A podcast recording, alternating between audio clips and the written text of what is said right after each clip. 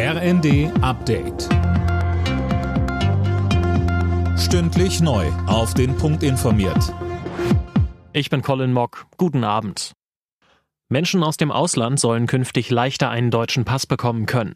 Innenministerin Faeser plant ein neues Einbürgerungsgesetz. Sie sagt: Wir planen eine erleichterte Einbürgerung, insbesondere verbunden mit guten Integrationsleistungen, das heißt mit dem Erwerb der Sprache oder ehrenamtlichem Engagement.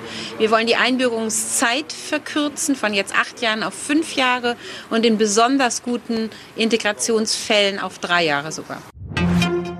Der Preisdeckel für Strom, Gas und Fernwärme soll im März in Kraft treten, rückwirkend zum 1. Januar. Die Bundesregierung hat die Pläne heute formal abgenickt.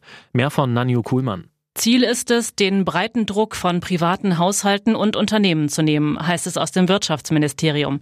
Für 80% des Jahresverbrauchs soll ein günstigerer Preis gelten.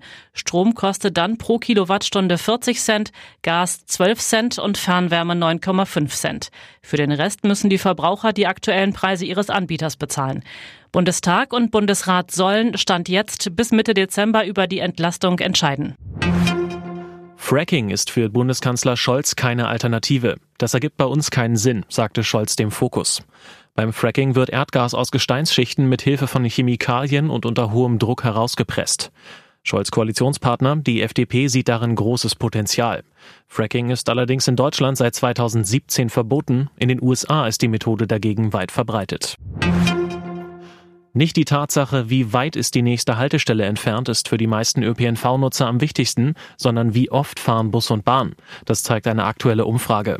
80% kritisieren, dass sich die Zahl der Abfahrten in den vergangenen 5 Jahren nicht verbessert hat. Bei der Fußball-WM haben sich die Niederlande und Ecuador mit 1:1 getrennt. Damit hat Katar keine Chance mehr aufs Achtelfinale, denn der Gastgeber hat sein Spiel gegen den Senegal mit 1:3 verloren. Zuvor hatte der Iran mit 2:0 gegen Wales gewonnen. Alle Nachrichten auf rnd.de.